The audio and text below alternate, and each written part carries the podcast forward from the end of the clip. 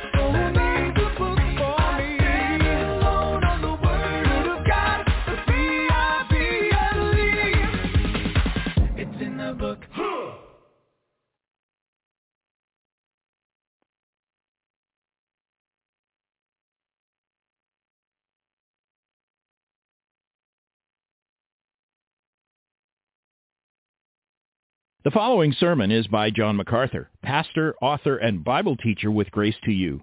If you've never contacted Grace to You, we'd like to send you a free booklet by John called Is It Real?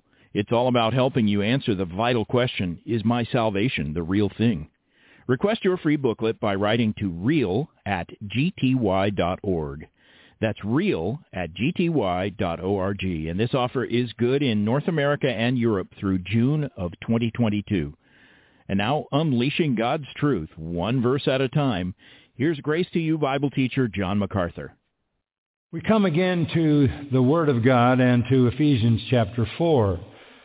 Ephesians has been a foundational letter for the church in every age since the New Testament time in which it was written. And so we have spent a number of months going through this very, very important letter from the Apostle Paul, not only to the church at Ephesus, but to every church throughout the history of the church in the world. So much here is vital for us to understand. And we come now to verses 7 to 16. Verses 7 to 16 in the fourth chapter. And my curiosity drove me to uh, do a little bit of uh, study to try to find out what the contemporary evangelical church says are the measures of a church's success. And uh, so I read through a lot of material and I basically came up with the following list that are offered as measures of a church's success. Things like this. The ability to grab attention. provision of entertaining experiences, money to fund projects and events, large, well-equipped facilities, creative, innovative programs, attractive media, cultural influence, large crowds. By then I was crying for mercy. Those have nothing to do with the measure of a church. And yet they are offered to this generation. I want to show you what the measure of a church is, how you evaluate a church's authenticity by having you follow as I read Ephesians 4 starting in verse 7. And I'll read down to verse 16. But to each one of us grace was given according to the measure of Christ's gift. Therefore it says, when he ascended on high, he led captive a host of captives, and he gave gifts to men.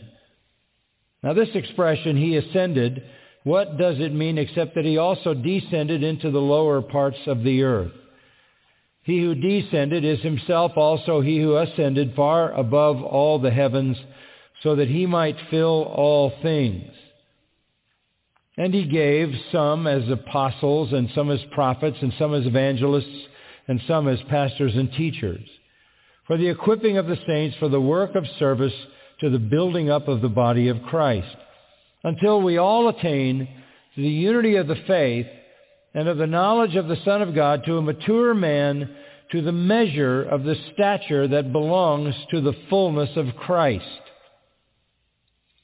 As a result, we're no longer to be children tossed here and there by waves and carried about by every wind of doctrine, by the trickery of men, by craftiness and deceitful scheming. But speaking the truth in love, we are to grow up in all aspects into him who is the head, even Christ, from whom the whole body, being fitted and held together by what every joint supplies, according to the proper working of each individual part, causes the growth of the body for the building up of itself in love. Now clearly, the high point of that text is in verse 13. And there it says that the measure of the church is the measure of the stature which belongs to the fullness of Christ. There's only one way to measure a church, and that is its Christ-likeness.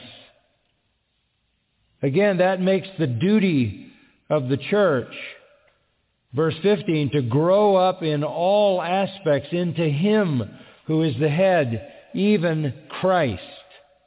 The measure of a church is its Christ-likeness. Now we've been talking a lot about unity since the beginning of chapter 2, really. We've been talking about how important the unity of the faith is, and we see it again in verse 13. Until we all attain to the unity of the faith. And how is the unity of the faith there described? As the knowledge of the Son of God to a mature man to the measure of the stature which belongs to the fullness of Christ.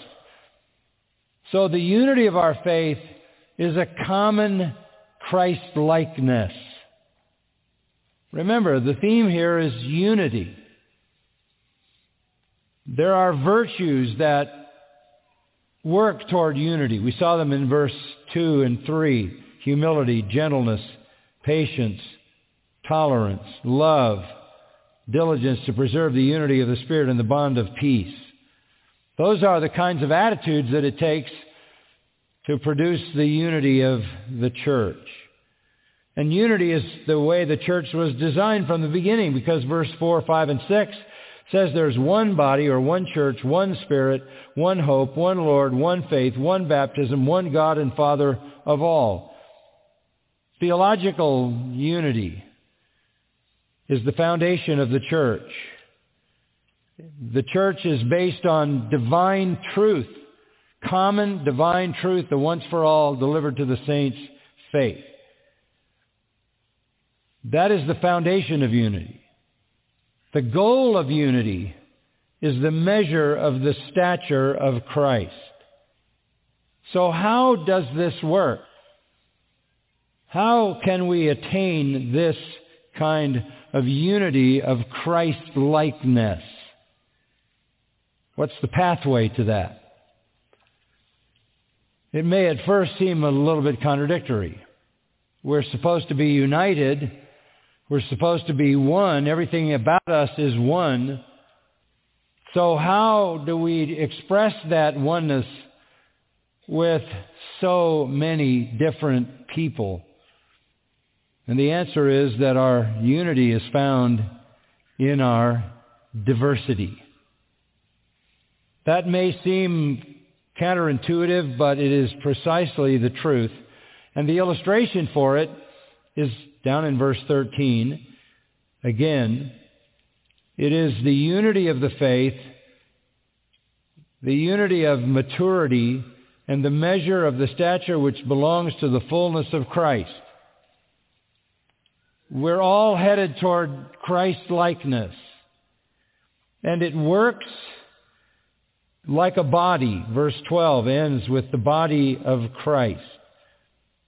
Verse 16 talks about the whole body, the building up of the body, the growth of the body. So Paul's image here is, is of a body. Down in verse 16, he even talks about each and every joint and the proper working of each individual part, which causes the growth of the body. So we have a very simple illustration. Body, the body of a human being, functions well when all the individual components that make up that body function well.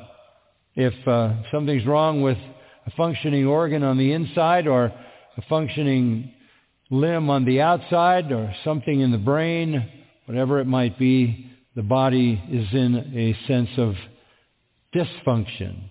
So we understand the illustration, like a body, you have to have all the component parts to have one whole healthy body. And that's how the church works. Our unity is found in our diversity. Our unity is found in our diversity. All the various people with all their uniqueness, functioning in diverse ways contribute to the unity of the church like all the features of a human body contribute to the united functioning of a human being. So the key to unity is diversity. That's a popular word these days. And I read an article this week um, that was very interesting. This from a pastor of a large Southern Baptist church in Orlando, Florida, who was trying to describe the diversity of the church. And I'm quoting, we have a diverse, welcoming, multicultural gathering of people. We have transgender, LGBTQ, straight, single, married, divorced, and cohabitating people. They're uh, all attending together. They attend, they listen, they serve, they grow, and they give. We have Democrats, Republicans, independents, and non-registered people. We have documented and undocumented people. We have pro-life and pro-choice people. We support the blue and black lives matter sitting together and serving together. We have Trumpers and never Trumpers we have Biden and Harris supporters, and I was out of breath at that point.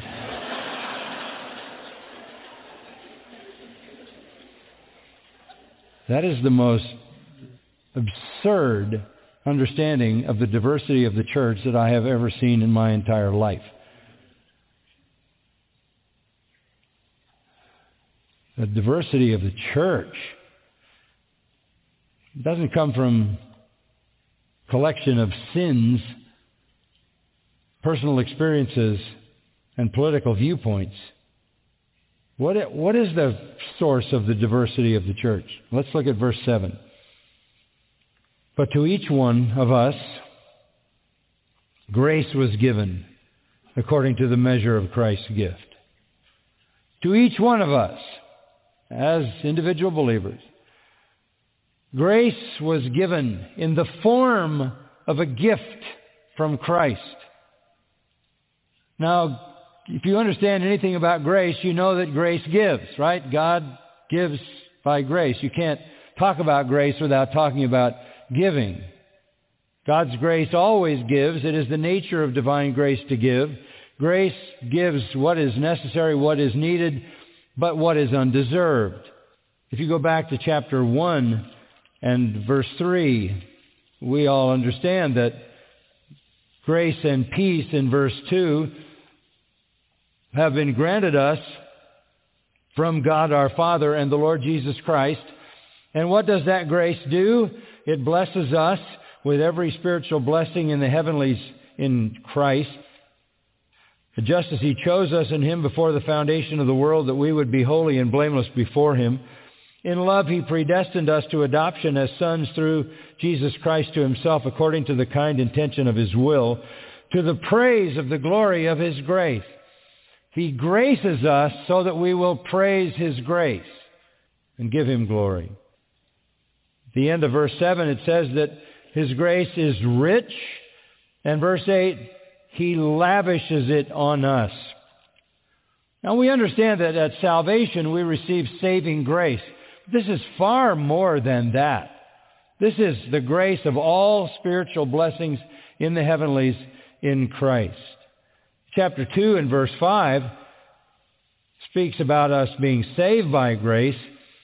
Chapter 2 at the end of verse 5, by grace you have been saved. And then it's repeated again in verse 8, by grace you have been saved.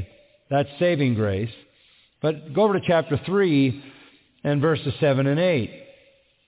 Paul, talking about his call to ministry, said he was made a minister in verse 7 according to the gift of God's grace which was given to me according to the working of his power, to me, the very least of all saints, this grace was given to preach to the Gentiles the unfathomable riches of Christ.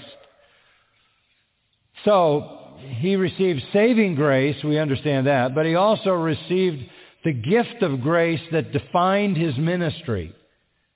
He says, I was made a minister according to the gift of God's grace. And what we just read in the fourth chapter in verse 7 is that God's grace gives every one of us a gift for the sake of the building of the body of Christ.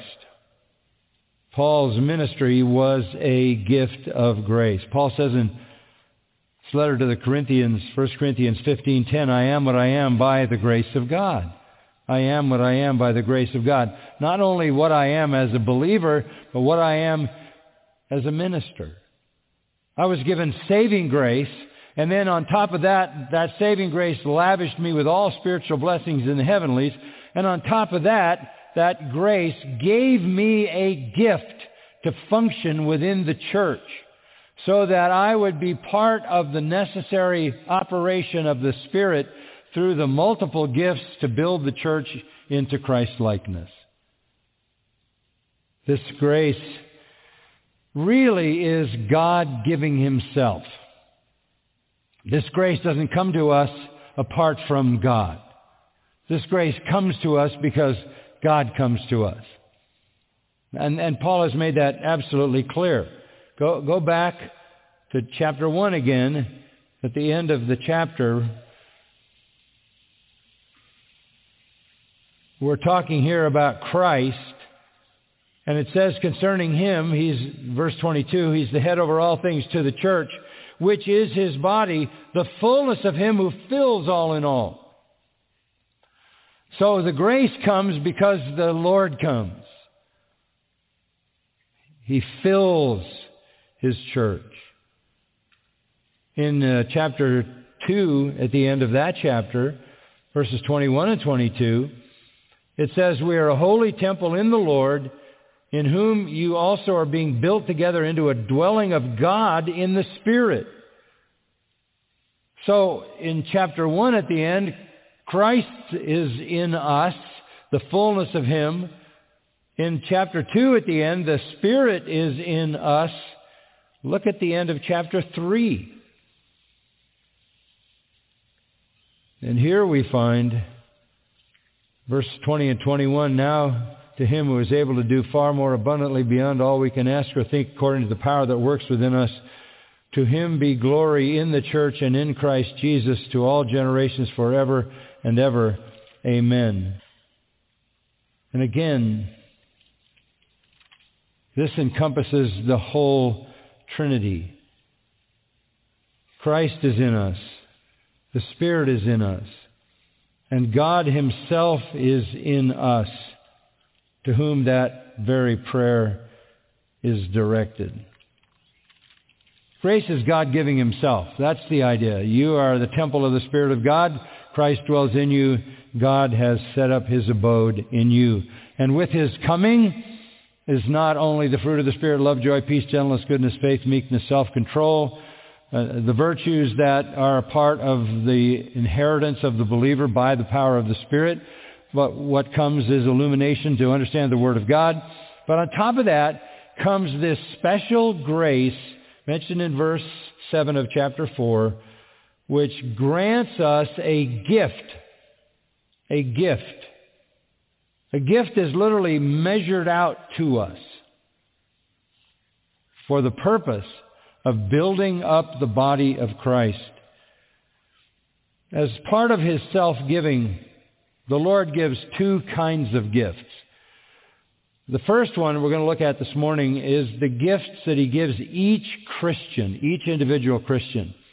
Then next week we'll come down to verse 11 and look at the gifts he gives the whole church.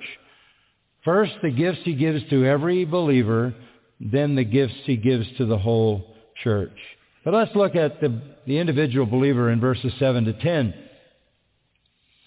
And here we see the divine diversity necessary for unity.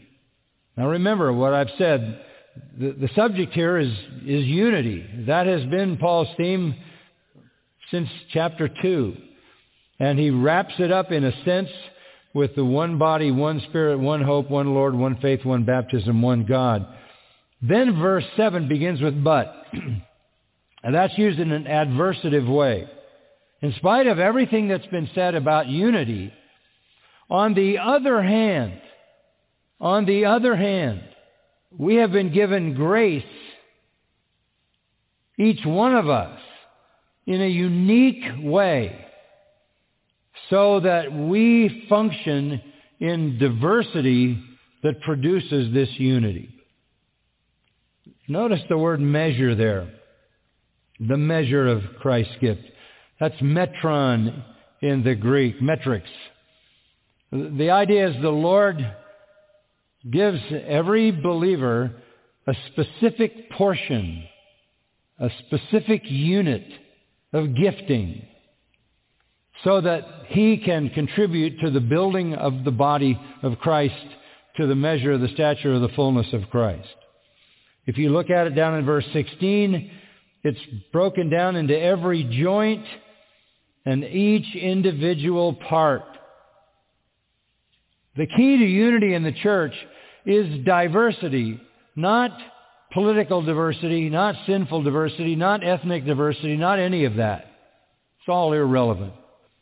The diversity we're talking about here is the diversity of gifts according to the measure of Christ's gift. Now, there are some comparative passages that will help illuminate this for us. Go to Romans 12. And I don't intend to discuss all of the different kinds of gifts, but rather to give you the, the big picture. So in Romans chapter 12, we probably ought to start at verse 3, and you'll see the uh, relationship again with grace and gifting. Verse 3 of Romans 12, For through the grace, there it is, grace again, given to me. Again, this is the, this is the gifting by grace. I say to everyone not to think more highly of himself than he ought to think, but to think so as to have sound judgment as God has allotted to each a measure of faith. Now we had a measure of grace in Ephesians, now we have a measure of faith. God sort of metrically gives us by grace a gift, and then he measures out an equal amount of faith to operate that gift. And that's how you ought to view yourself. You ought not to think more highly of yourself than is consistent with your gifts. You ought to rightly assess your gifts. You need to have sound judgment as God has allotted to you a gift by grace that can function in the body of Christ to build the church into Christ-likeness by a measure of faith that he also provides. He talks further in verse 4, just as we have many members in one body and all the members do not have the same function. It's the same analogy, same picture. So we who are many are one body in Christ and individually members one of another. Since we have gifts that differ according to the grace given us. Again, folks, this comes every time we talk about gifts, we're talking about grace. You don't earn them. They're not built into you. They're not hardwired in your human disposition. We're not talking about talents. We're not talking about some kind of manual skill or the ability to do math or something like that. This is a grace gift. This transcends what you got when you arrived into this world, hardwired into the way you were made. This is something supernatural, something that comes only at the point of salvation. A measured gift and a measure of faith, and we are to exercise that gift according to that faith. So he gets very specific in verse 6. Since we have gifts that differ according to the grace given us, there's that grace, each of us is to exercise them accordingly. So if you have been given a measure of the grace to preach or prophesy, speak forth, then do it according to the proportion of your faith. Do it to the degree that the Lord gives you the faith to do it. If, uh, if you wonder whether you have the ability to stand up in front of a large crowd and preach, but you know you can't stand in front of three people without becoming a nervous wreck, that's probably not the proportion of faith you need to operate that gift. So the Lord matches up the, the power with the gift. So whatever your gift is, you do that. If it's, if it's preaching or proclaiming truth, do it. If it's serving, then serve. If it's teaching, then teach. In verse 8, if it's exhortation, then exhort. If it's giving, then give with liberality. If it's leading, then lead with diligence. If it's showing mercy, then do it with cheerfulness. So these are not absolute categories of uh, giftedness that could be sort of narrowed down and defined. This is just very, very general.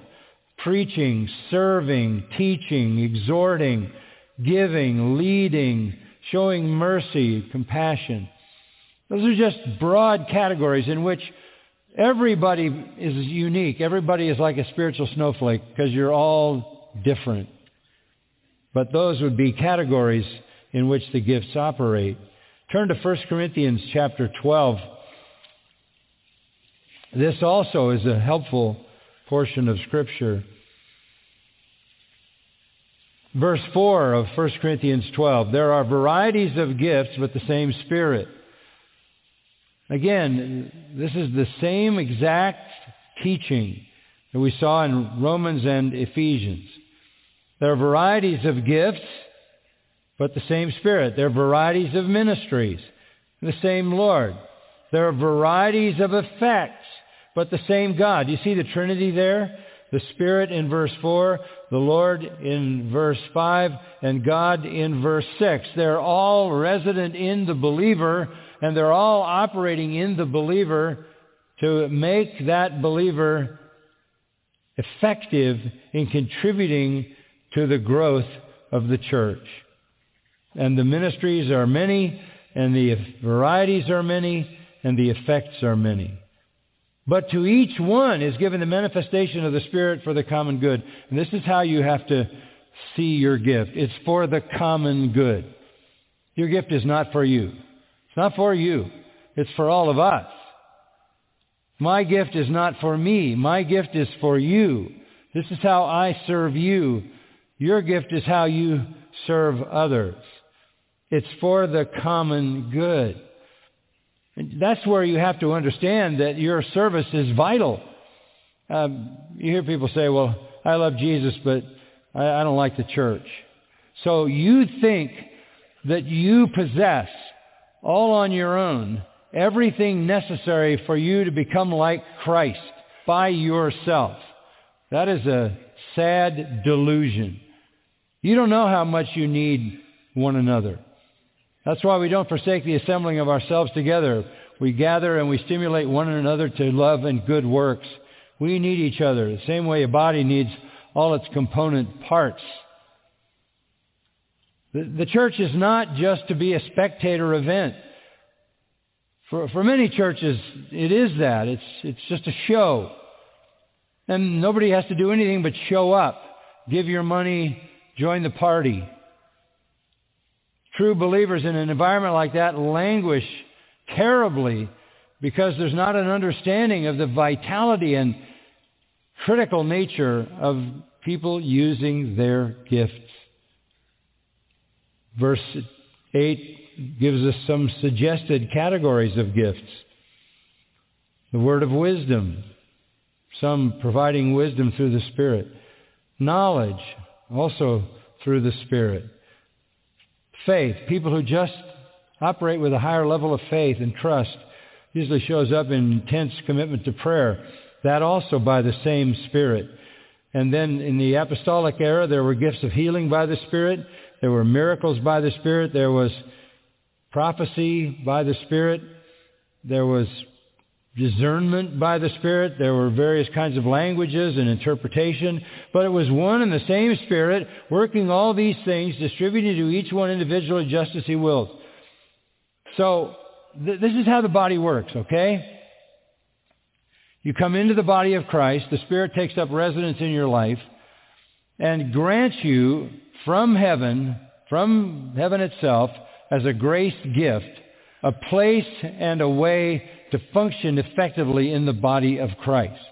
So that you make a contribution to everyone else, so that the body grows into Christ-likeness. We know what the Spirit does.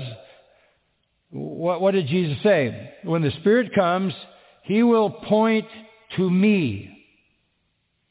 And that's the work of the Spirit in your heart. 2 Corinthians 3.18, uh, as you gaze at the glory of the Lord, you're changed into His image from one level of glory to the next by the Holy Spirit. So the, the church collectively is not going to be Christ-like unless the individuals in it are Christ-like. And that is the work of the Spirit. Now again, the listing here is not airtight categories. It's just a general reflection of the fact that there are varieties and varieties and varieties. And here are some samples. There are as many varieties as there are people. You say, well, how do I know what my gift is? It may be the combination of a lot of these various categories. How do you know what your gift is? What do you love to do when you're walking in the Spirit?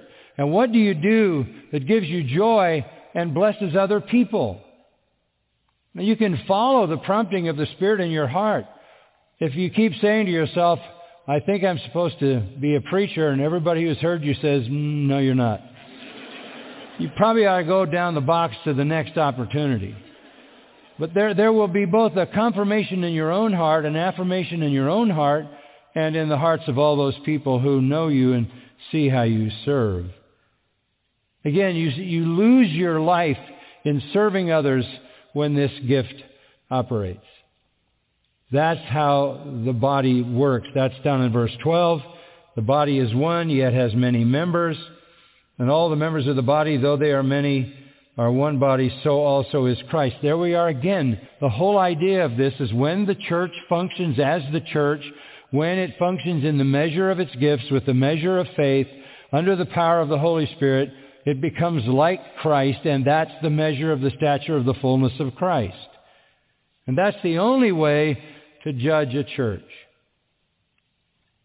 Special gifts measured out to us by grace in addition to our human talents and intersecting with them for sure, but employed by the power of the Spirit and the measure of faith. An illustration of the reality of this in 1 Corinthians chapter 1. I think it's important because I believe that the Lord gifts people, not just in the body of Christ universally, but in local churches. I, I believe Grace Community Church, the Spirit of God has dispersed grace gifts through this church to every one of you to bring this church to Christ's likeness. And I, I say that because of 1 Corinthians 1. You might have assumed that, that somehow the Corinthian church got missed. They were so filled with problems. But even with all their problems, and Paul wrote four letters to them, two of them are in the New Testament, he says this in chapter 1, verse 4, I thank my God always concerning you for the grace of God which was given you in Christ Jesus. There we are with that grace again. Not just the grace of salvation, but the grace, verse 5, that in everything you were enriched in him, and that would be all the riches of grace from Ephesians 1, in all speech and all knowledge. Oh, now we're talking about gifts. You, you've been enriched even to the degree of knowledge and to be able to communicate that knowledge. Even as the testimony concerning Christ was confirmed in you. And then this amazing statement, so that you are not lacking in any gift.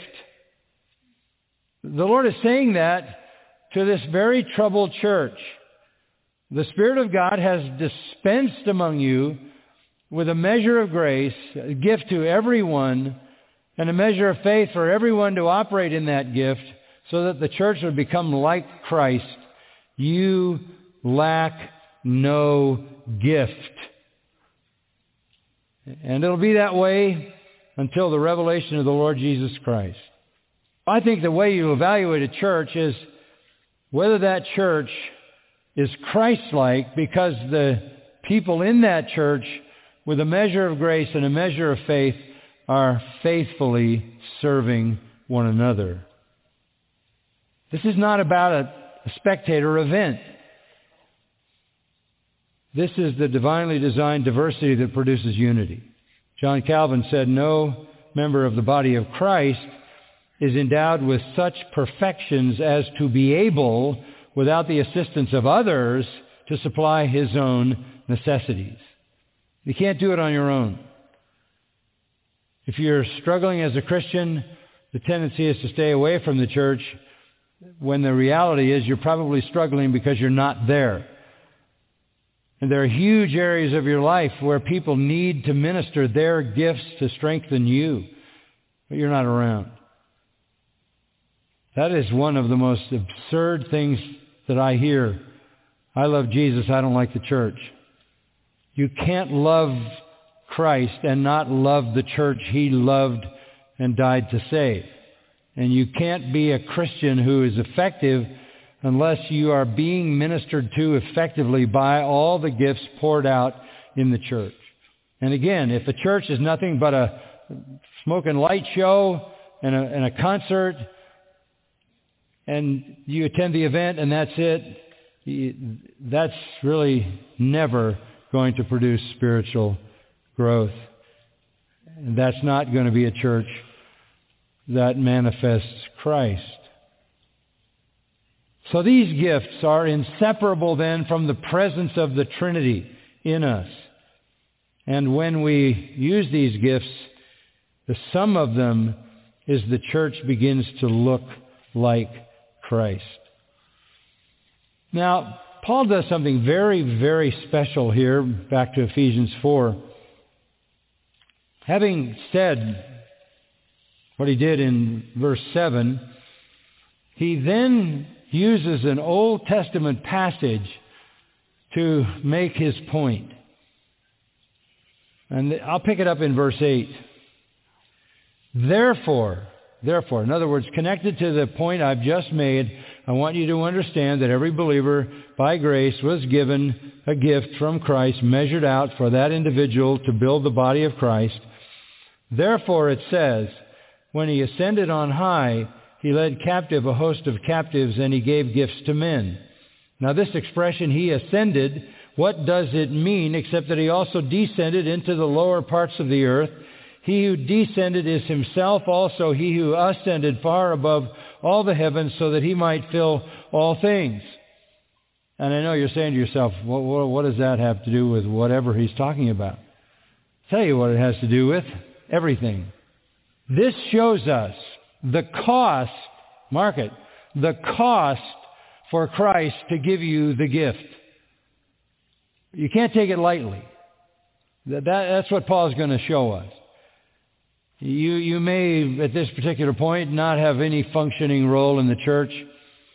This will come to you as a, a shock, no doubt. But the Lord paid an astonishing price to be able to gift you so that you, for the common good, could help build the church into Christ's likeness for the glory of the one who paid the price. So let's go back to verse 8. You'll notice if you have a, a Bible that identifies an Old Testament quote, that this is taken from Psalm 68. So Paul is quoting Psalm 68. Now Psalm 68, this is verse 18 in Psalm 68. In, in Psalm 68 you have what I guess you could call a sort of a uh, triumphant, victorious psalm. The triumphant, victorious psalm. Uh, a, a victory hymn, maybe a better way to say it, composed by David to celebrate God conquering the Jebusite city and establishing the Ark of the Covenant on Mount Zion. The historical discussion of that is in 2 Samuel 6 and 7 and 1 Chronicles 13. So when the people of God came into the land, Jerusalem was a Jebusite city, a pagan city. God conquered the Jebusite city. Symbolically, the Ark of the Covenant was taken to the pinnacle of that city, Mount Zion, and God was the conqueror of that city, and it became Jerusalem. This is what kings did in ancient times. When they conquered, they went to a high point and declared their triumph. And this 68th Psalm is a triumphal hymn to honor God who conquered the city and ascended to reign over it. This was pretty common in ancient history. There would be generals who would go out and win a war, and they would come back, and the Romans used to call it a triumph, a triumph parade. Uh, the general would come back and he would bring with him the spoils of victory. There would be whatever they gained of the valuable things in that country represented by symbols of that value. There would be prisoners uh, that they would bring back from the captive country. They would bring back their own soldiers who had been imprisoned by the enemy and were set free. And they would all parade through the streets of the city uh, to the highest point of the city. That's what they did. That's what the Roman generals did. It wouldn't be much different for any other nation in ancient times. An Israelite king would parade into Jerusalem in a victory parade, bringing some of the captives with him and some of the spoils, and he would go to Mount Zion, which was the pinnacle. There would be victorious soldiers, and there would be the soldiers that the enemy had taken prisoner that then were recaptured by the king that owned them and had a right to them. And all of this would be a parade of triumph through the city. That's the picture here. Christ is pictured. He, verse 9, He ascended. He ascended. He ascended on high according to Psalm 68. He went to the high place. Christ did this as a triumphant general. He ascended on high. This picks the triumphant Christ returning from the battle on earth. And what does he do? He brings with him essentially the trophies of his conquest. It's a picture of the Son of God ascending triumphant to his throne. But, verse 9 says, this expression, he ascended, what does it mean except that he also had descended into the lower parts of the earth? He can't ascend unless he's descended. And that's exactly what this is saying to us. It's very powerful. I want you to notice one phrase, the lower parts of the earth. Before he went far above all the heavens, in verse 10, he went into the lower parts of the earth. What, what does that mean? Well, essentially, it's a, it's a dramatic, dramatic statement.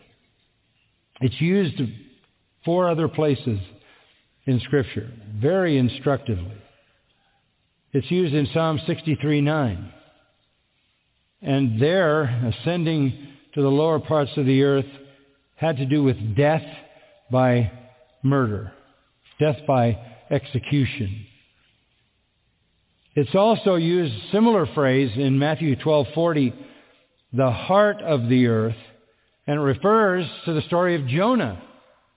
And it refers to Jonah being in the belly of the fish. It's used in Isaiah 44:23 to refer to the created earth, and it's used one more place, Psalm 139:15, to speak about a womb, a child in the womb.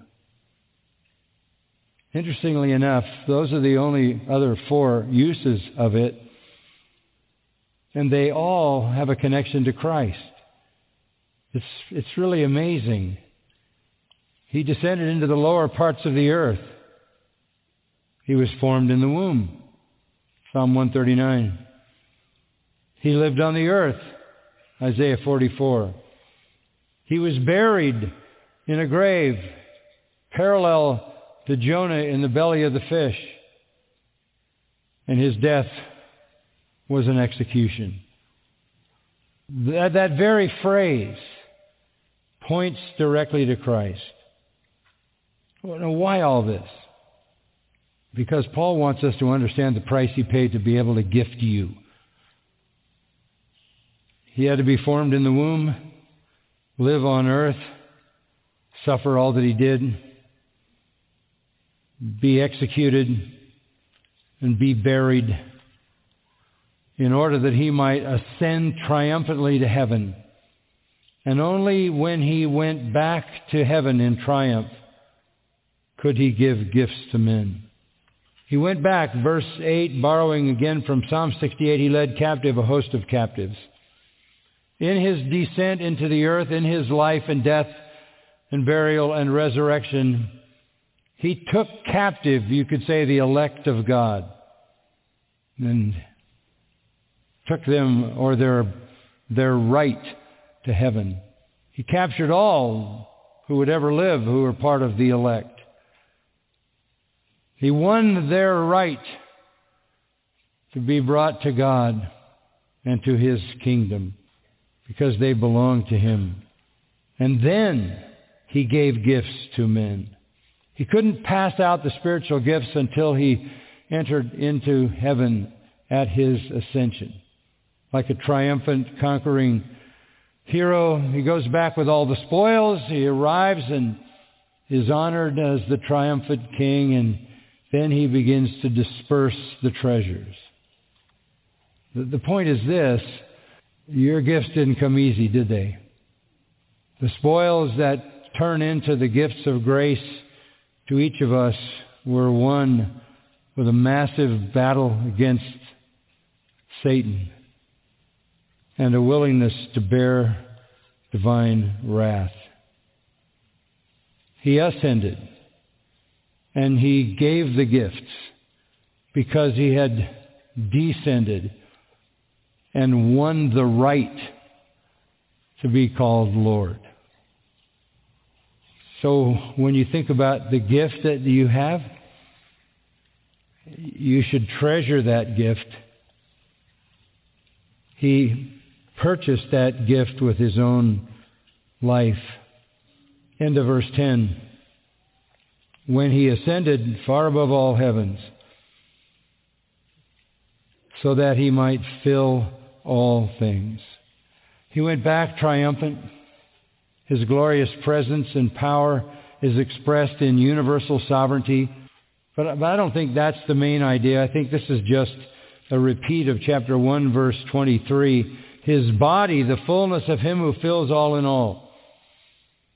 He went back to disperse the gifts that allowed him to fill all things. Yes, of course, in sovereign omnipresence. But more significantly, he fills his body, the church, with his presence and power and gifts to manifest his glory in the church. So consider the, the grace of Christ in giving you salvation and giving you a gift to serve in his glorious church for his honor. Closing word from Peter. 1 Peter 1, uh, 1 Peter 4 rather, verse uh, 10 and 11. Here's the application. As each one has received a gift, each one, employ it in serving one another as good stewards of the manifold grace of God. There's grace again, manifold grace, varieties of grace have bestowed on every one of us a gift. Employ it in serving one another. It's not for you, it's for them. That's your stewardship.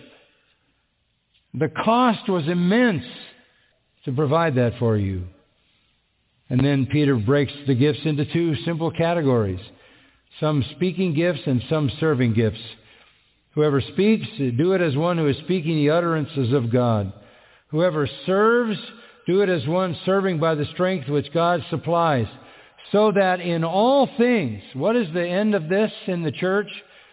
God may be glorified through whom? Jesus Christ, to whom belongs the glory and dominion forever and ever. Amen. Again, Peter understands that the gifts, when they're used in the church, in the strength which God supplies, bring glory to Jesus Christ, which glory will redound forever and ever. And he says, Amen. That's the measure of the church.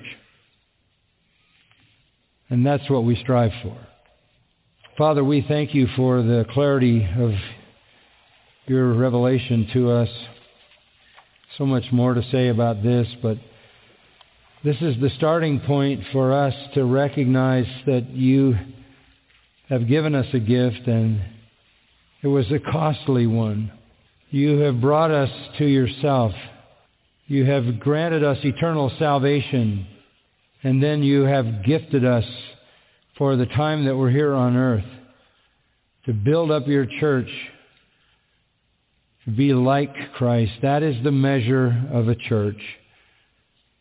So that by that testimony of a Christ-like church, you can continue to gather in the elect who belong to you. We are so privileged privileged to receive and privileged to give. Privileged to receive salvation with no effort of our own. Privileged to serve, making every effort to use the Spirit-empowered gift you've given to us. All of it for your glory alone. Amen.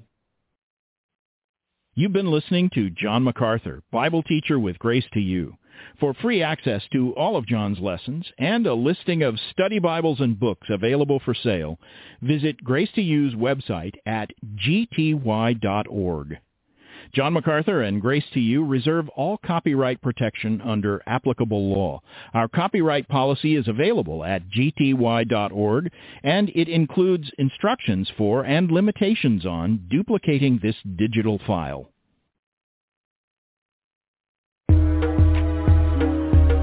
What is prayer?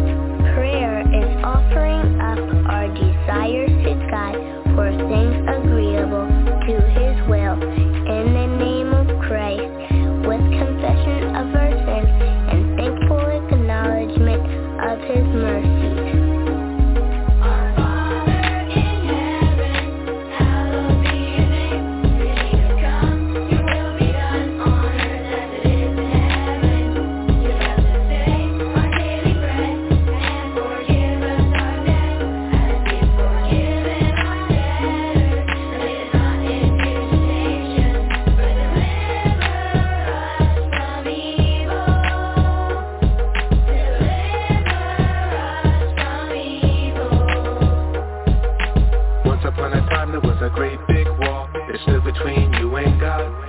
But then Jesus Christ came and paid it all when our Lord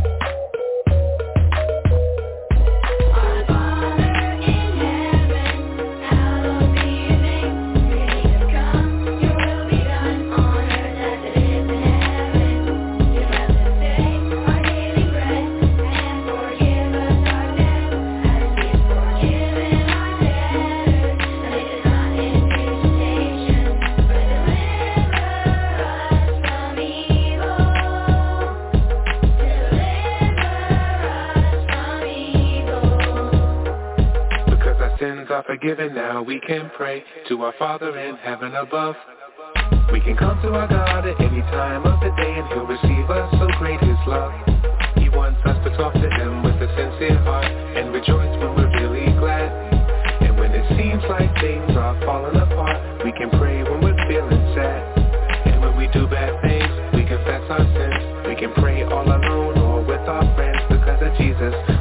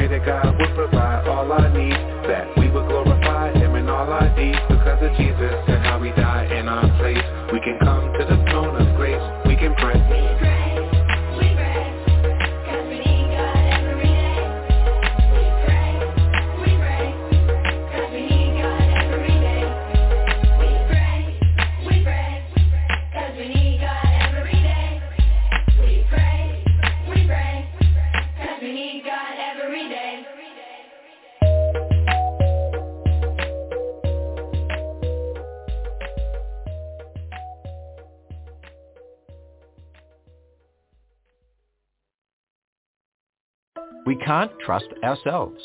This is Ken Ham, author, speaker and blogger on science and the Bible's reliability. Many people believe their feelings determine truth. They rely on how they think and feel about something for what's right and wrong. But are our feelings a good source of truth? Well, not at all. The Bible tells us our hearts are deceitful and can't be trusted. You see, every single one of us is a sinner with a sinful heart. The Bible says apart from Christ, we love darkness rather than light. And even those who have turned to Christ still struggle with the flesh. So no, our feelings are a terrible guide. Instead, we should look to the unchanging Word of God. It's a lamp to our feet, a light to our path, and it's the knowledge of God that's the beginning of wisdom. Discover more about science, the Bible, creation, evolution, and more at AnswersRadio.com and subscribe to receive free daily email insights from Ken Ham at AnswersRadio.com. I love to tell the story. It will be my theme and glory to tell the old, old story of Jesus and his love.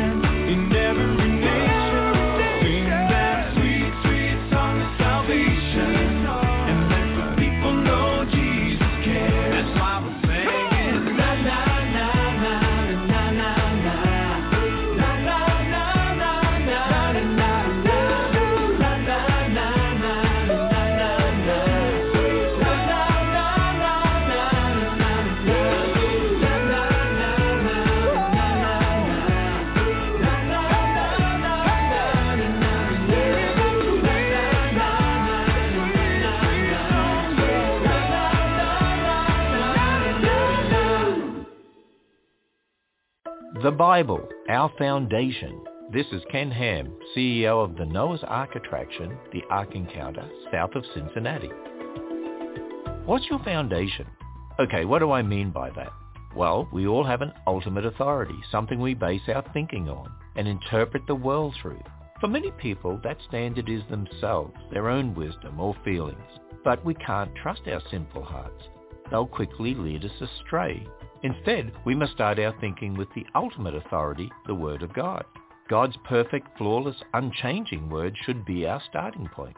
That means we build our worldview from God's Word and we test our own thoughts, opinions and feelings against God's Word to see if they're right or wrong. We're not the authority, God is. Plan your visit to the Ark Encounter when you go to our website at AnswersRadio.com. Travel here to tour the life-size Ark, visit the zoo, and more. Go to AnswersRadio.com.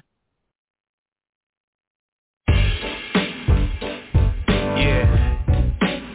A mighty fortress. A mighty fortress.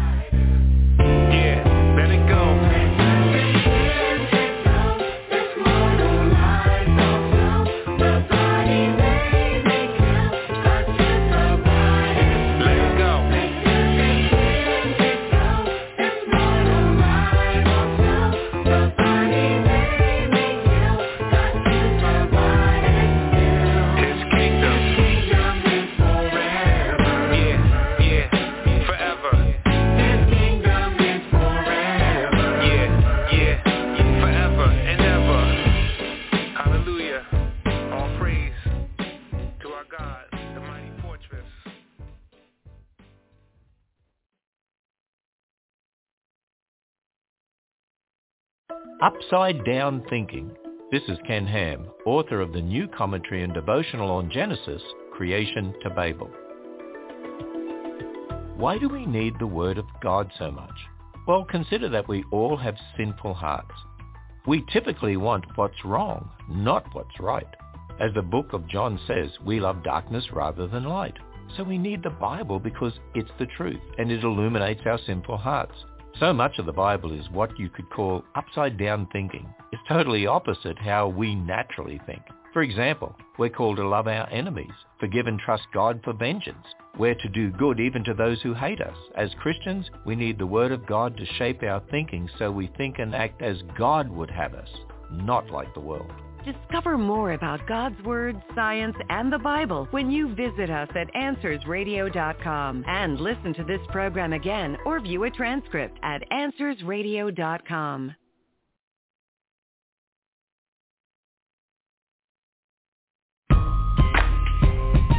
Yeah. He made us all, yo.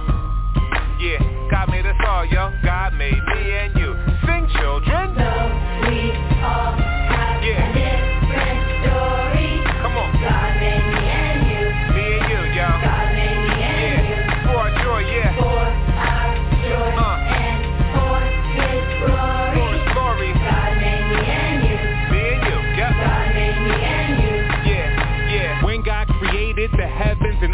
He did it to show off his glory and worth. In Genesis 1, what we see in each verse is God made a world that is truly diverse. From icebergs to insects, tornadoes to trees, from lions to lizards, flamingos to fleas. Each in their own way, they God they are praising. Their differences cry out, God is amazing. But the crown jewel of the work of his hands are made in his image, both woman and man. We're not accidents, we are part of his plan. Yup, God made me and you. Let's go. Yeah. God made us. God made me anywhere. Yeah, yeah. God made me and here. For joy, y'all. Yeah. For his glory. For glory. God made me and you. Yeah, yeah. God made me and you. Uh, come on. Just as two snowflakes are never the same, each person is different, unique in their frame. God made them all, each kind and each sport. He made some people tall and some people short. Dark skin, light skin, and all in between. In each color and shade, his beauty is seen. The Lord knows the number of hairs on your head. Whether brown or black, whether blonde, gray or red. What some call ethnicity and others call race. We should celebrate as a gift of God's grace. You're wonderfully made from your feet to your face. Yup, God made me and you. Let's go. Yeah.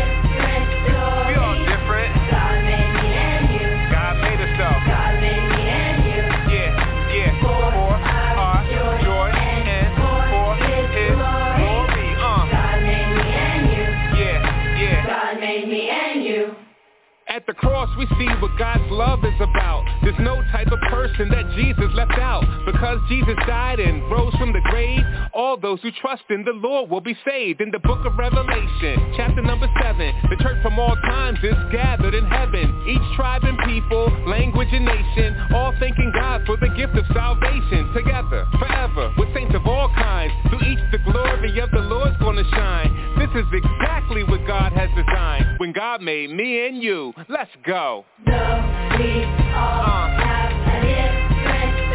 Say what? He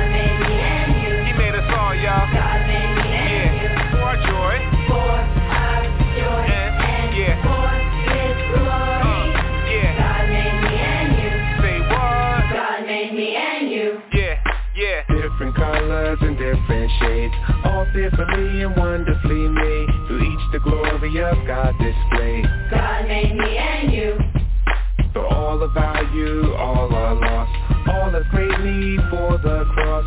Jesus died, rose, and paid the cost. God made me and you different colors and different shades, all fearfully and wonderfully made. Through each the glory of God displayed. For all of you, all are lost. All of great need for the cross. Jesus died, rose, and paid the cost.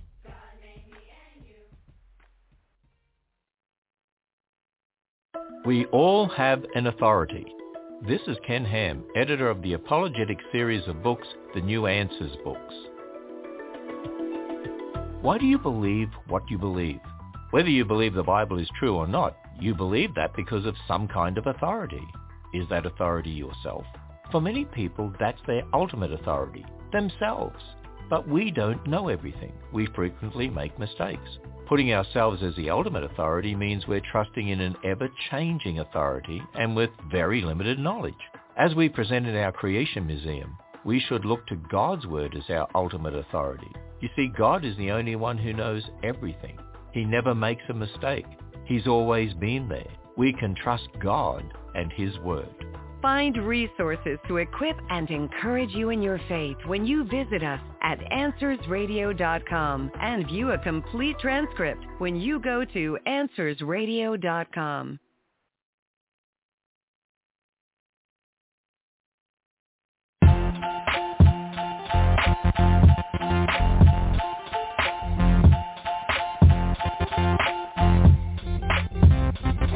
All right, here we go, kids. Gather round. A brand new sound to praise the one who has the crown. In today's lesson, we'll talk about the Holy Bible, the most important book we all need for survival. The Bible is God's message for this world. It's for every man and woman, every boy and girl. And that message is that if we turn to Christ and place our trust in Him, we'll have eternal life. Now when we're at church, yeah, it's fun, it's cool. When we hear a lot of stories in Sunday school, like Jacob and Noah, Moses and Daniel, David and Jonah, Joseph and Samuel, but all the little stories tell one big story about the God who made all things for his glory. So as we read the Bible, it's important that we see this. There's only one hero and his name is Jesus.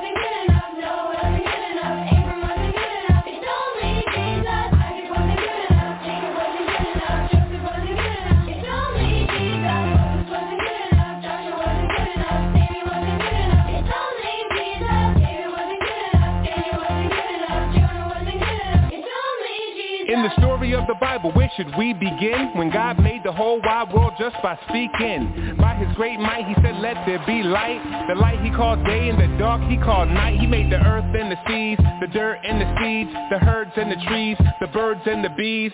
The big surprise God had up his sleeve. On day number six, created Adam and Eve. Made in the image of the beautiful Most High. God told them, be fruitful and multiply. Everything's yours, but that tree do not try. Cause in the day you eat it, you're surely gonna die. I'm sure you know the rest. Yes, they failed the test. And ever since then, the world has been a big mess. So as we read the Bible, it's important that we see this. There's only one hero and his name is Jesus.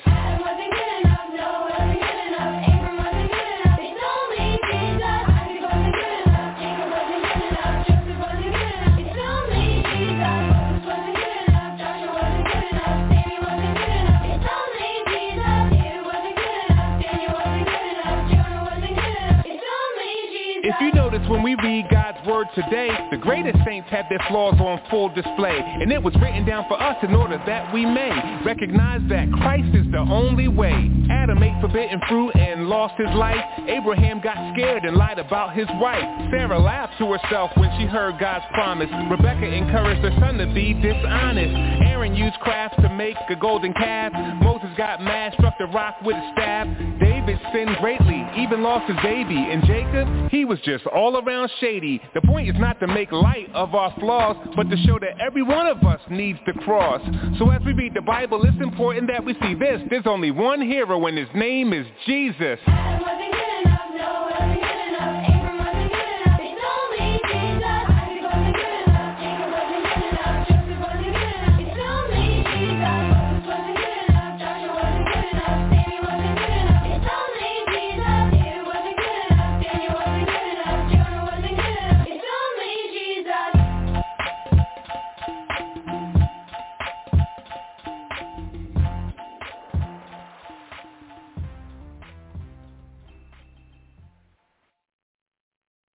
Jesus is the truth.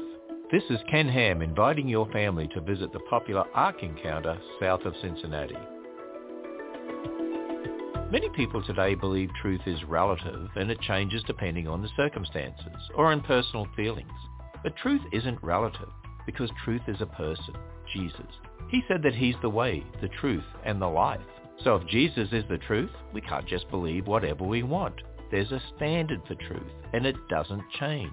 Now, how do we know anything about Jesus? Well, by reading his word. Lots of people have all kinds of opinions about who Jesus is, but Jesus has revealed himself to us through his word. If we want to personally know the truth, we must turn from our sins, trust in Christ, and obey his word. There's so much more to discover about the Bible when you visit us at AnswersRadio.com and plan your visit to the life-size Noah's Ark at the Ark Encounter at AnswersRadio.com.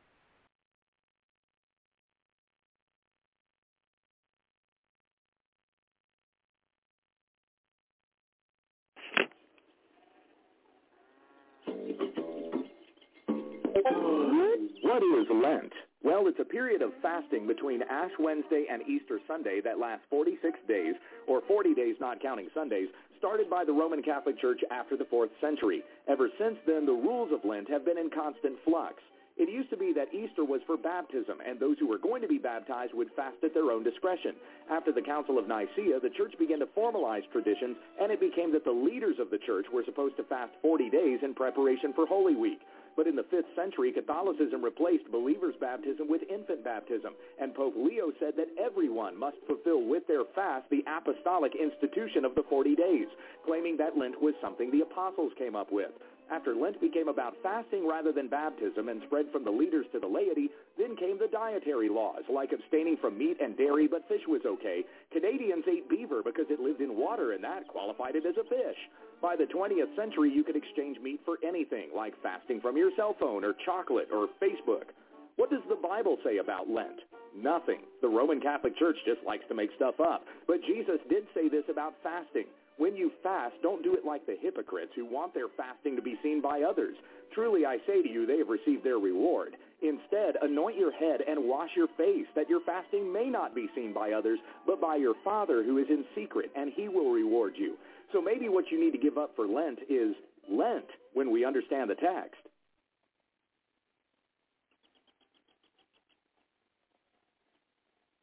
Is playing the stock market considered gambling?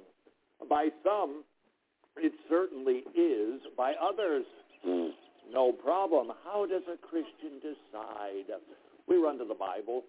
What are the explicit verses about gambling? Well, we are not to be bad stewards. We are not to treat money recklessly. We're not to engage in get-rich-quick schemes. Question, does that describe the stock market? Some would say, yeah. Others would say, not so much. I would tend to lean toward the latter position if it is a mitigated risk. It is a considered risk. It is not a get-rich-quick scheme.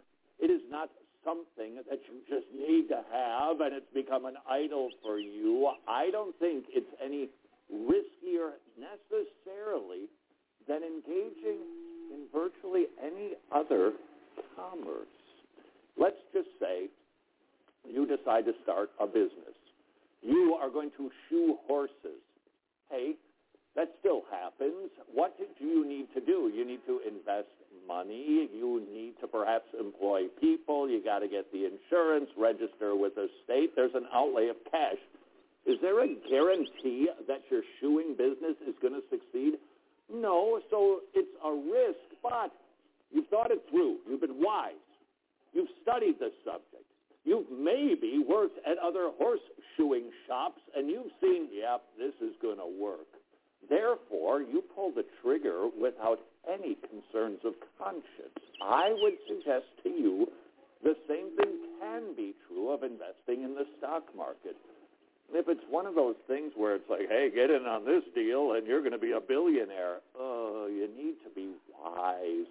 And we always need to guard our Gambling is something that tends to be a longing for getting a lot of money quickly and easily. It tends to really revolve around idolatry.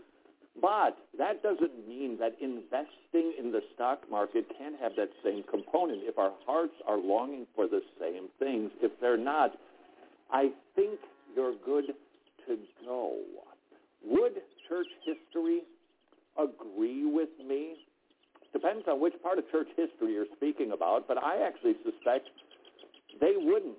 and that needs to be considered. Why? Because it really wasn't until the Medicis and the financial systems that they incorporated in Italy did the idea of commerce and money making money even become a concept. So I suspect until at least that time and until our society became more sophisticated with commerce, with trade, with currency, with investing, it would have seemed like a wild scheme that the Christian should have no part of.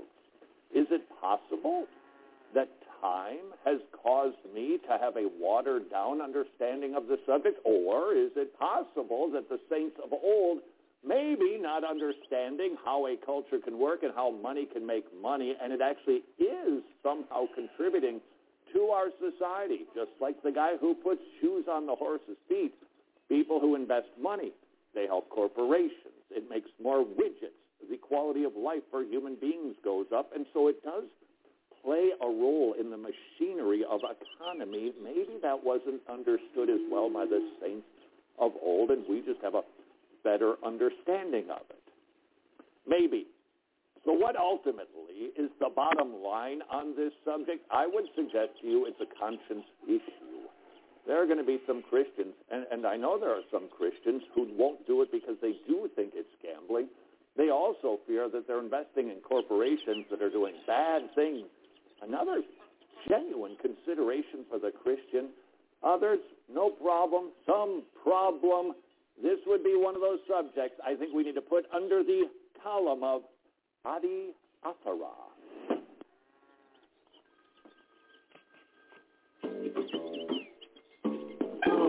In 2 Chronicles 7.14, God has said, if my people who are called by my name humble themselves and pray, and seek my face and turn from their wicked ways, then I will hear from heaven and will forgive their sin and heal their land. This verse is often used to call for a national day of prayer. If an entire nation would just pray, everything will be right again, right? The Bible tells all people everywhere to repent. Christ will return to judge the nations. Bow the knee before that day comes. Until then, wouldn't God bless a nation who feared him and obeyed the Bible? Yes, but that's not what 2 Chronicles 7.14 is about. After King Solomon, son of David, built the temple of God in Jerusalem, he asked God to bless the house he had built. Then fire came down from heaven, and the glory of God filled the temple. All of Israel feasted for seven days. The Lord appeared to Solomon in the night and said, I have heard your prayer and have chosen this place for myself as a house of sacrifice. When I shut up the heavens so that there is no rain, or command the locusts to devour the land, or send pestilence among my people, if my people who are called by my name humble themselves and pray. And there we have verse 14. God's answer called to mind the covenant he made with Israel in the book of Deuteronomy. God promised to prosper Israel as long as they obeyed him, and he would curse them if they did not. He blessed Israel through the land he gave them. But there's no nation on earth today God is in covenant with to bless them through their land. God's people are those who believe in his son, Jesus, who made a new covenant by his blood, poured out for many for the forgiveness of sins. Turn from your wicked ways to Jesus Christ, and he will forgive you. All who are in Christ have been made a holy nation, not with an earthly land, but we have been promised a better country, that is, a heavenly one, when we understand the text from Mark. Where is the line with cancel culture and who gets to decide? That's a good question these days, considering the world loves canceling people. It is not Christian to participate in cancel culture, an unloving, unforgiving act that has no understanding of what's that word? Oh yeah, maturity. Even Justin Bieber got this right on his Christian album, asking people, can't, can't we recognize that sometimes people mature and they once said or did something dumb, but now they're older and they've grown? Have we no room for maturity? The answer, Justin, is no. No, the world does not. The world is ice cold toward one another we live in an era where the social media gurus get to determine who's in, who's out, based on the current contemporary winds that are blowing, what is politically correct and what is not. And they will cancel you in a heartbeat, even if they used to adore you. What a reminder about the callous nature of our culture. A celebrity who was adored. They were a child star, but they grow up, they've got drug problems. Boop. Cancel. Why? Because the world is cold and lacking love. But perhaps you're thinking, hey, wait a second. Don't Christians have a cancel culture called church discipline? The answer is no. Cancel culture is identifying something that doesn't align with whatever is the contemporary zeitgeist and just doxing somebody, knocking them off social media, making them look like idiots, making their life miserable, helping them to lose their jobs. That's cancel culture. That has nothing to do with church discipline, which is actually all about forgiveness. Remember, the goal of church discipline is not to throw somebody out on their ear. It is that somebody would see what is sinful and not defined by culture, but defined by God and His Word, and repent. And the most loving thing that we can do is apply church discipline to somebody who is straying to bring them back into the fold. That is the goal of church discipline. We should feel that difference. Cancer culture says, we're done with you, child star. We once were amused by you, and now we find our amusement by just trashing you.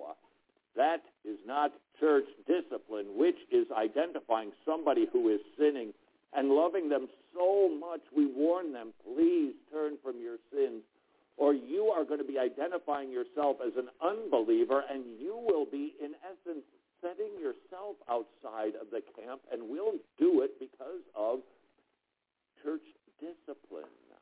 We want people in. Cancel culture says, you're out of here. One is loving, the other one is foreigner-like, cold as ice. The world will tell you that Christians are the mean ones. I got to tell you something. Cancel culture alone tells me, oh no, it is the world that is loveless.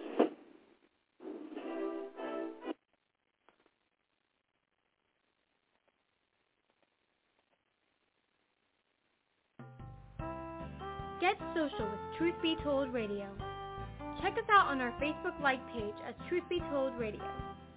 You can find our website at truthbetoldradio.com. That is T-R-U-T-H-B-E-T-O-L-D-R-A-D-I-O dot C-O-M. Truthbetoldradio.com. Do you have any questions, suggestions, comments, or want to tell us anything? Send those emails to truthbetoldradioshow at gmail.com. Remember, by sending us your email, you give us permission to read it on the air. So write us at truthbetoldradioshow at gmail.com. If you like to read blogs, we've got you covered.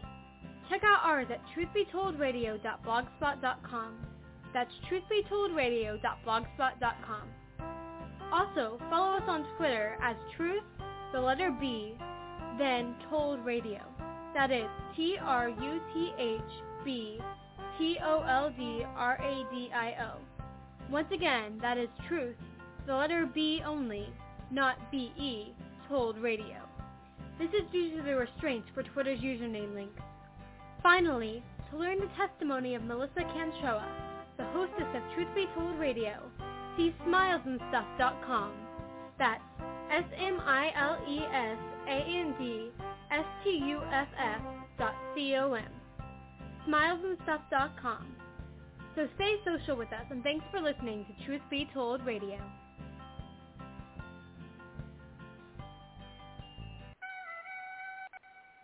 Hey, yo, they said it was over, man. They said it was over.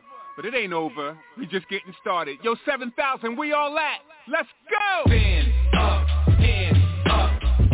Love the Son of Man, trust. Jesus is alive and his people he'll revive and his fame is going to spread across the land. What's up? Stand up, hands up. Does anybody love the Son of Man?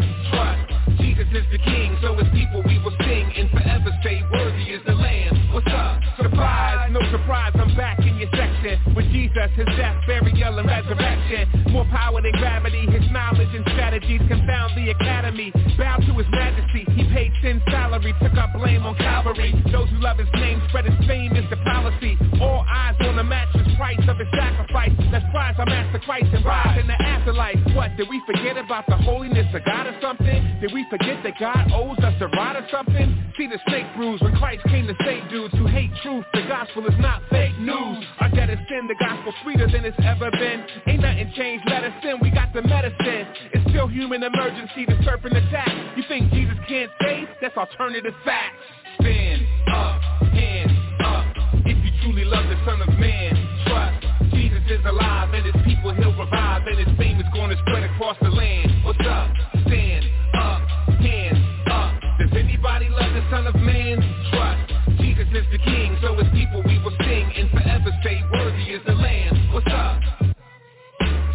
listen to my composition. Lots of rhythm, but not traditional, kinda different. But God's consistent, no contradiction, my proposition. Through crucifixion, he mocked and crippled his opposition. It's not some fiction, I'm spitting, the Son of God is risen. And my incentive for godly living is I'm forgiven. Jesus came to unlock the prison. And through the Spirit, he brings a new birth like an obstetrician. At times I listen, a lot of Christian hip-hop is missing. The proper vision is my suspicion, we dropped the mission. Not to this, but the word of God, is it not sufficient? The doctrine is that the gospel fixes our shot condition. God the Spirit supplies conviction through proper diction. Against the backdrop of our petition, the gospel glistens. A squad of Christians go out and witness at God's commission. Cause Jesus Christ got the top position, no competition. Stand up, hands up. If you truly love the Son of Man, trust. Jesus is alive and his people he'll revive and his fame is to spread across the land.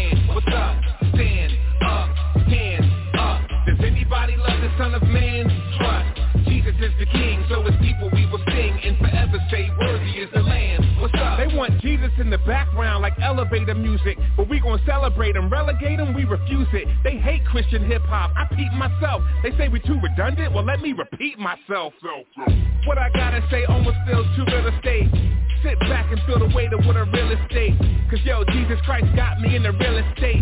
I'm purchased property, I feel like I'm real estate. If the Father wasn't gracious, no synonym. Again, he came straight blameless, no synonym. Again, nothing's been the same since, no synonym. Again, fakers lack its fragrance, no synonym. This is not the picture in a frame to still Jesus. Nah, we serve the rock, the harder than still Jesus. So how we gonna be silent, let the world still Jesus? When the world and its trends pass away, it's still Jesus. Stand up, hands up. If you truly love the Son of Man, trust. Jesus is alive and his people he'll revive and his fame is gonna spread across the land.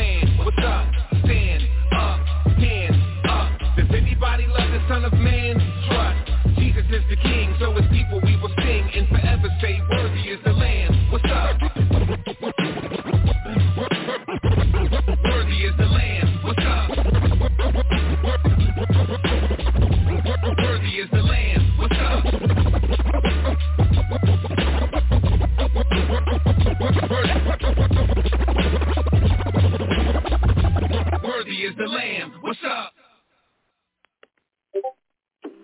Welcome to the One Minute Apologist. One Minute Apologist. We interview the world's leading apologists to provide credible answers to curious questions.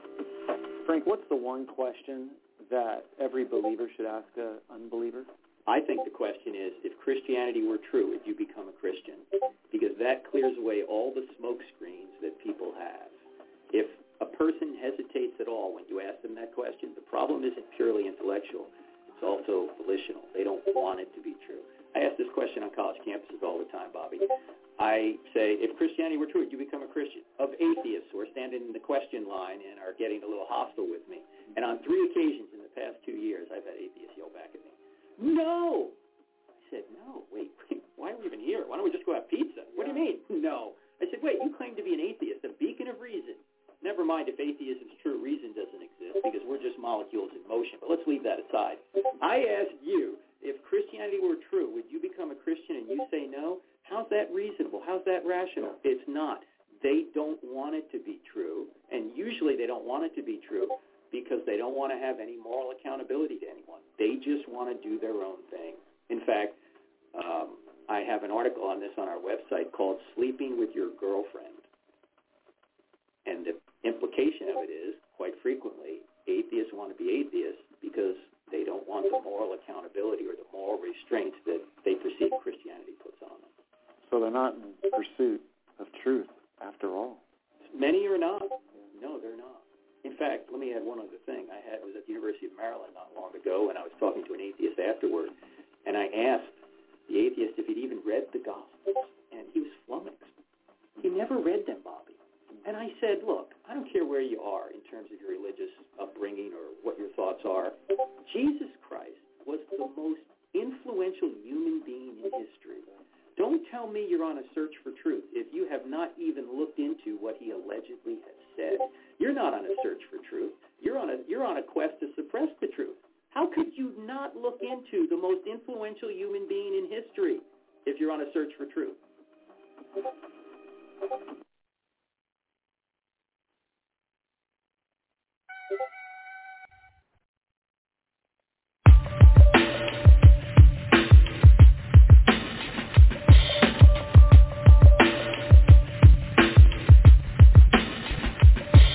Yeah, man, it's crazy how time flies. My mind tries to sit still, thinking how does one define wise? Feels like yesterday I was a newcomer, fresh in the game, ready to make the truth thunder. But as the beat plays, they lose wonder. After a few summers, the band's ready for a new drummer. Doesn't matter if you're not ready yet. Yesterday I was a cadet, now they call me a vet. But it's part of common sense that the artist time will end. To the young, this topic can be hard to comprehend. They don't come close to understand it How you can go from most demanded To abandoned in the ocean stranded. Surrounded by the waves of your weariness. Some things you only learn from age and experience. And it's plain to me that all the famous men you see The time is coming when they will be a faded memory. Cause one day you hot, the next day you not. One day you on top, next day you get dropped Yeah, what in the world was your mind thinking? You couldn't see the sands of time sinking. Cause one day you hot, the next day you not. One day you on top, next day you get dropped, yeah. Better plan for the future, kid.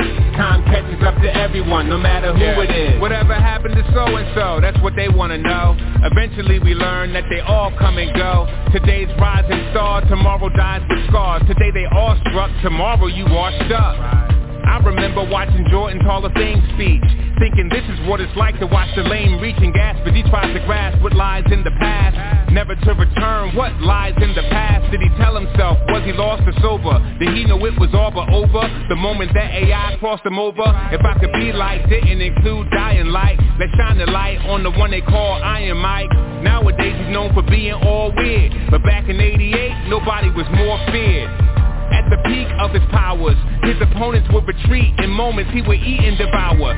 Snuff with punches but we must discuss this. Crushed it just enough to trust his toughness. Pride brings us to justice. You puffed up with smugness? You gonna meet Buster Douglas. Amazing that which blazed like petrol. The new praise that made the waves in the metros Was praised for days but just a phase like retros And fades like Echoes, echoes, echoes,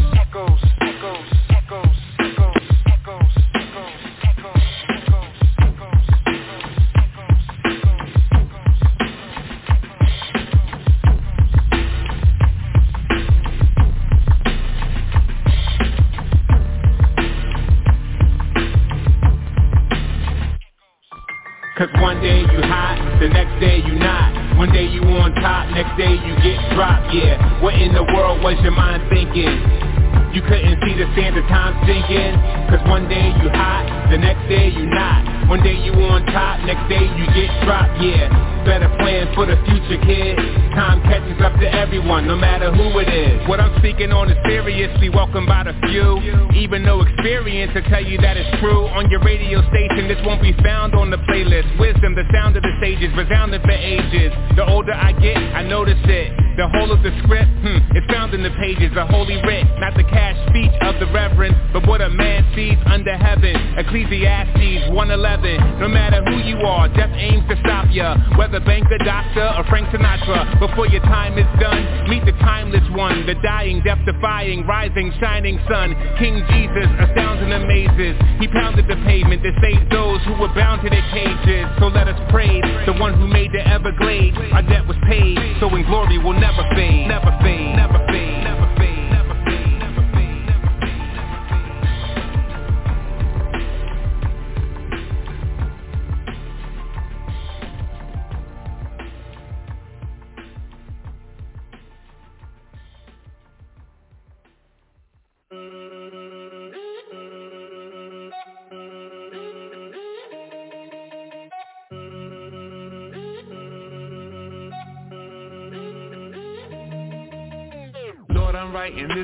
I really hope you hear my heart. When thinking about describing you, I really don't know where to start. Can't start at the beginning, cause you are before the beginning, way before the beginning. And this fallen world's distorted opinions. It was just the Holy Trinity, ruling from infinity. Glory blazed tremendously, loving one another endlessly. Billions, and billions of years ago, outside of what we know as time. Nobody else was there to know, but Lord, here's the thing that blows my mind. As long ago as that was.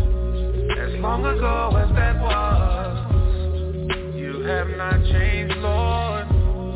Oh Lord, Lord, Lord.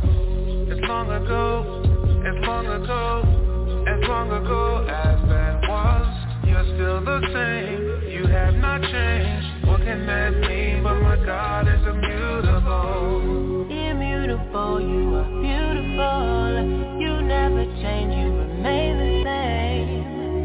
Immutable, beautiful. You never change, never change.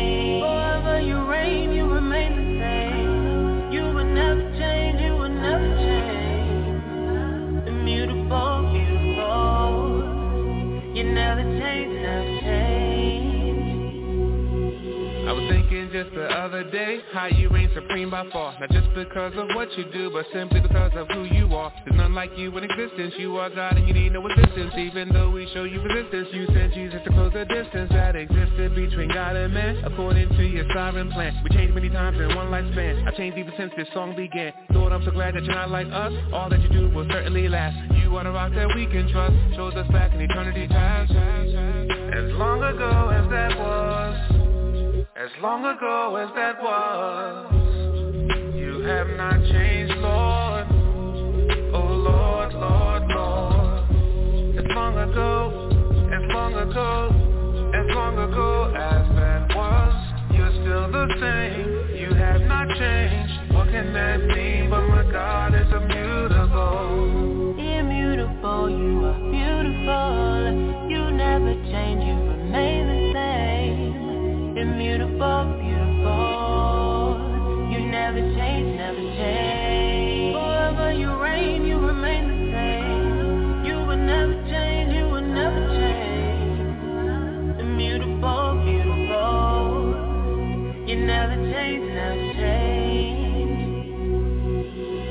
about my ups and downs, all of my inconsistencies, all of my idiosyncrasies, still you pursue relentlessly. At times I wonder how this can be. Surely it's because of the cross, Where Jesus paid the full penalty and bore the burden of sin's great cost. I'm saved by grace through faith in God. I look to Christ and I trust He died. So even though I'm being sanctified, I can't be any more justified. His work is finished, that cannot change. And with this knowledge, I am free. Forever this grace it will remain because of what happened on Calvary.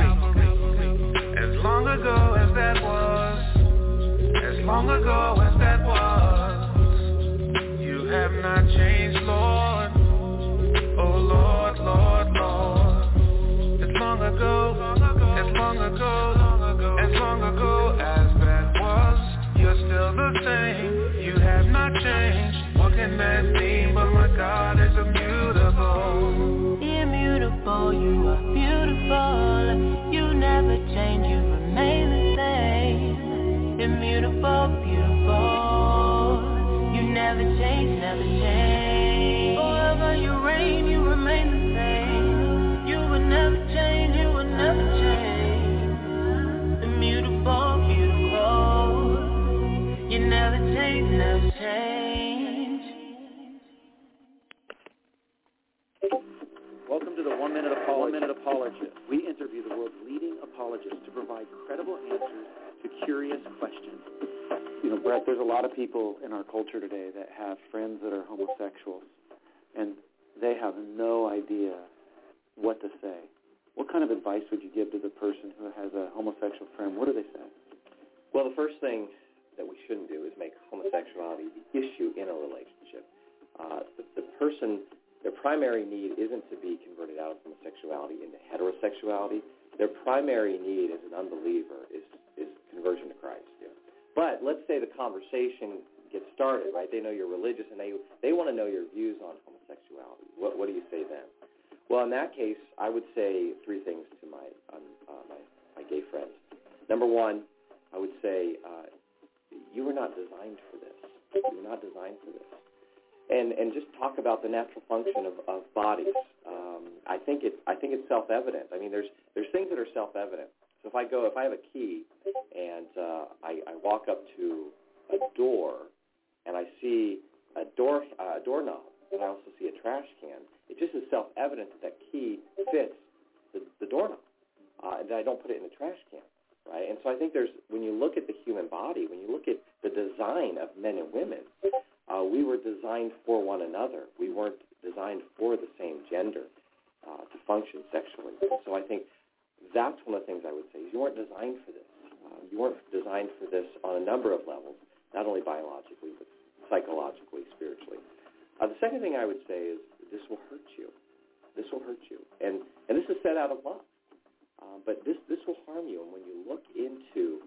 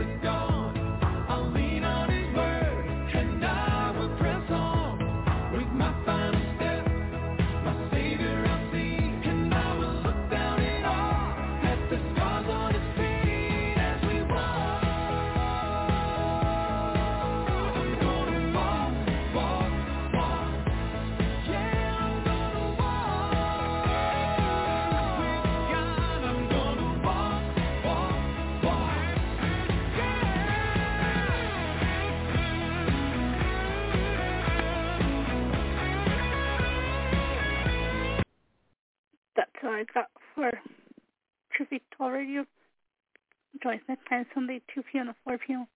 And good luck with Yanti and friends and the VIVLE. Bye for now.